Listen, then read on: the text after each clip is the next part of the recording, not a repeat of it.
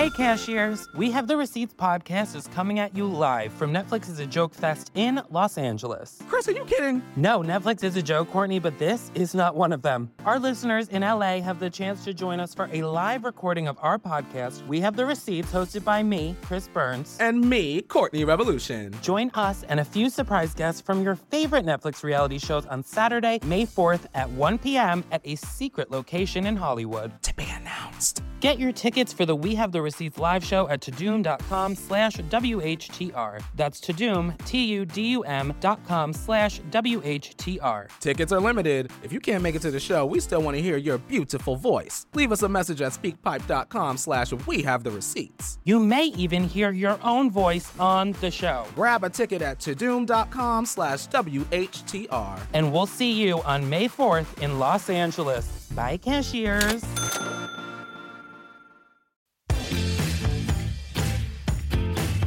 That's a national pastime, canceling each other in the name of wokeness. Are we too woke? Look at all the white people look around like, is it okay? I'm watching your little heads like, is it, I just, whatever you want. I'm terrified. Are we, we, I think it's fair to say that we have been in a woke off these last few years, just trying to outperform each other, whoever's woke is. That is my greatest fear. As a white liberal woman, obviously I'm liberal, I'm in all leather. I mean, and I do stand up. Like, of course I voted for Joe Biden, I had no choice. Uh, that is my greatest fear. You can clap, it's a comedy show. All the white people, I felt your buttholes just go like, oh my God, please.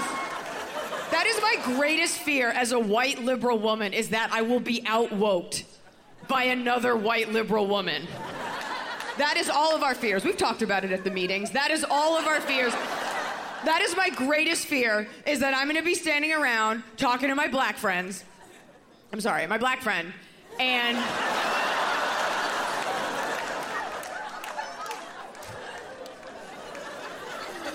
another white liberal woman is gonna come out. Another white liberal woman with my same face and my same bullshit fine arts degree from back east. Her name is like Rachel or like Aubrey is gonna come up and just rock me on some like civil rights trivia that like I should have known.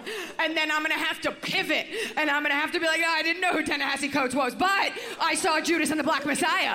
And then she'll be like, I saw it too. I went to the premiere. I'll be like, you lying bitch, there was no premiere. It was a digital release. And then to bury her in my wokeness, I will pivot harder. And I'll be like, you know, it's not just African Americans who feel marginalized, it's also Latino, which is different than Chicano, which is different than Hispanic, which is different than Latinx, a term that only white people use.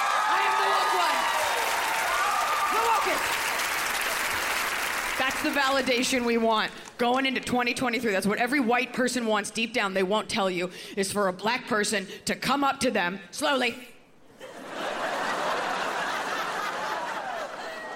and to simply say, You're all right. That's all you want. That's all we want. And they've got to be black. I'm sorry. The darker, the better. I know.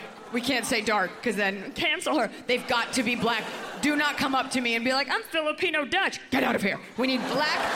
I need a 200 year old black woman to come up to me who's like been through some shit and be like, Excuse me, are you the woke one? Catch Iliza Shlesinger in Jane Fonda and Lily Tomlin Ladies Night Live, only on Netflix.